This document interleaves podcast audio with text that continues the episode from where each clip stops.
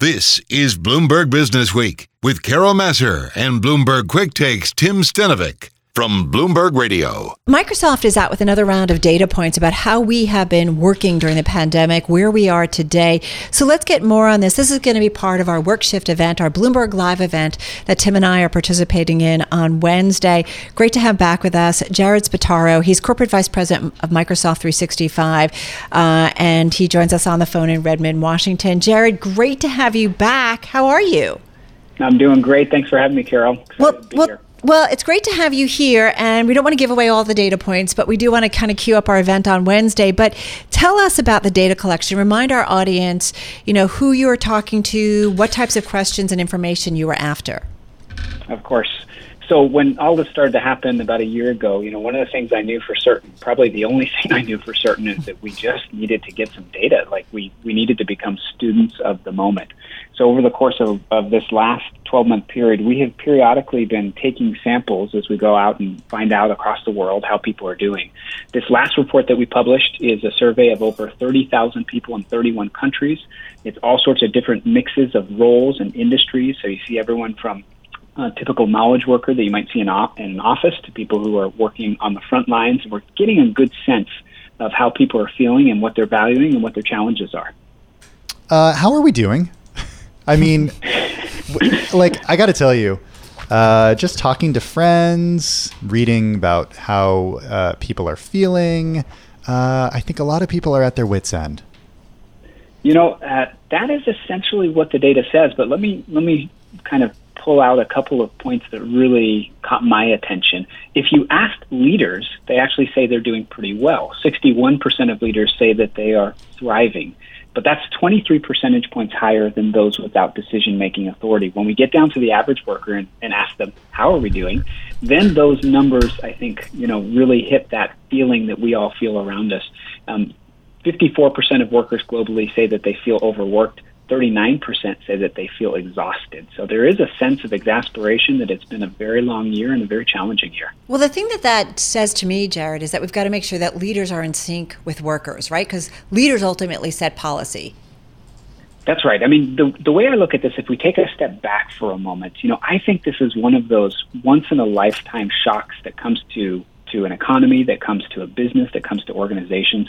And, and in fact, what the data seems to point out is that leaders are not in sync, that they need a little bit of a wake up call. I think so many leaders are, are just kind of thinking we're going to go back to the way it was in January 2020, and that's just not the case. And so this wake up call, I think, is a moment for all of us to look around and recognize things have changed. The labor market's changed, employee sentiment has changed, how we do things has changed. It really is a moment that demands vision and leadership and that's what we're trying to point out in the data is that there's there's an opportunity for so much good there, but at the same time, if we just let it unfold on its own under its own weight, there's an opportunity for some downside too. Look, such a disconnect between the way that workers feel and the way that managers feel. How do the two meet? How do workers? How do uh, you know? How do managers rise to the occasion here?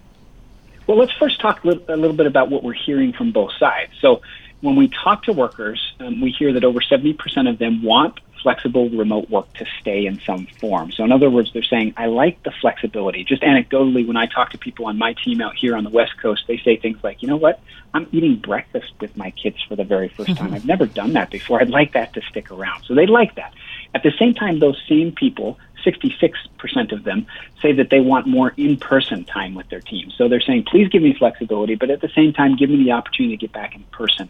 Now, when we look at, at managers or leaders, on the other hand, they are recognizing that that flexibility is valuable. Over 80% of them plan to keep more flexible remote from work from home policies post pandemic. So I think the meeting, the way I would term it is, we want the best of all worlds. We want people to be able to work together, workers and managers, to find kind of that best of all worlds uh, setup so that everybody is getting things that, that benefit them. And I believe that, you know, there's a bright future ahead if we'll grab onto that and work together. Hey, Jared, what about demographic differences, age differences when it comes to all of this?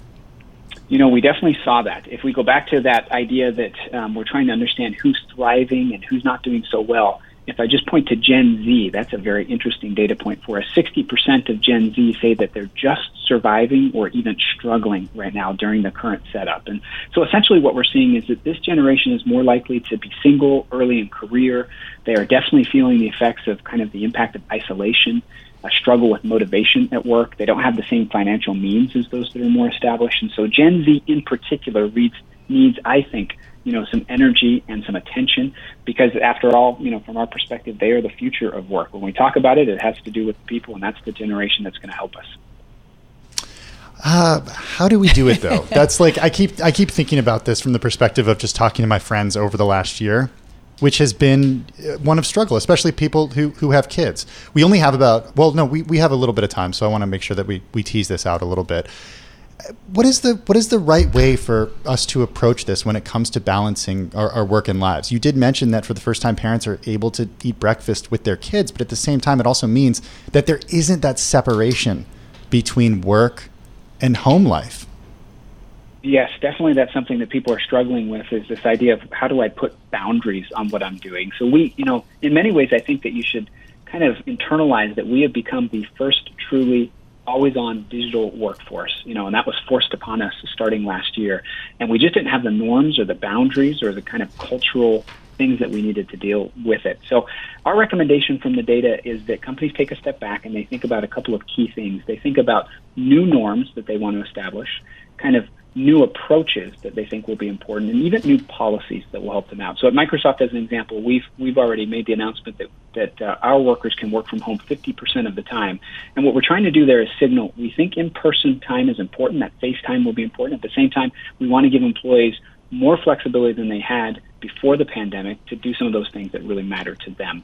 And then I'm happy to talk about kind of some of the other investments I think companies need to make because it's more than just the policy. You actually, we think, have to invest in key areas. But that's a good start. Well, that's interesting. So where do you think, you know, companies need to invest? Because it also sounds like on the other side, and I know you guys did some work with LinkedIn, you know, specifically employees are looking for that flexibility when they go searching for a job. Absolutely. I mean, one of the data points that definitely caught my attention was that remote job postings on LinkedIn increased more than five times during the pandemic. And we saw that it was women, Gen Z, and those without graduate degrees who were more likely to apply for those jobs. So we, we see a really interesting thing happening here with the labor market where, again, this could be a real upside coming out of this new world of work. Now, in terms of investments and, and things that we think that people need to do, we think that there needs to be more investment in kind of first just the people, the soft side of how work gets done. We think that companies, as an example, really need to lean into well-being and helping their employees understand you just aren't going to perform well if you're trying to work 24/7. That's, that's a little bit different than how, you know. I think most companies would would try and uh, do it. But how do you make that argument to to a company that's just focused on the bottom line? Like, how do you convince them? that this is an investment that they need to make? Like, what are the numbers that you can show them that say, hey, this is something that is vital to the success of your company? You bet. I think what you do is you appeal to the bottom bottom line. Our perspective has been what the numbers are starting to show us is that um, you can't treat people like machines and try and increase their productivity by just simply increasing their uptime. It turns out humans aren't like that. Instead, you have to think about people in terms of performance, the way we think about uh, high performance in elite athletes, as an example. Those folks need to train and do their work, but they also need downtime and they need boundaries. And that's what we're seeing from the science is that that's what companies are going to have to lean into to get the most out of their employees going forward. So there's, there's still work to do, but there's science there we think we can rely on.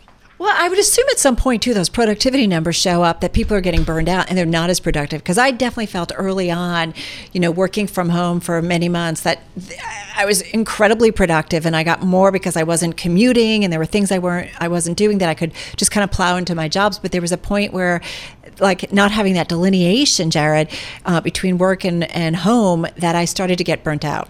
oh, absolutely. You know, what's what's most interesting to me is that productivity has actually either stayed the same in many industries or in some cases gone up during this time. But it's been the result of exactly what you're saying people just working themselves so hard because they want to make sure they're contributing to the company. It's, it's fascinating to me that one of the biggest questions we fielded early on in the pandemic is will our employees really work or will they watch Netflix? And you know, 12 months into it, we're realizing, wow, did they ever work? In fact, we've got to figure out how to help them stop working. And, and so they watch I, some I do Netflix think that there's too. More work. Of course they did. Yeah. But you know what? It helped them to be more productive. And it was probably The Office that they watched. Indeed. They were Ironically.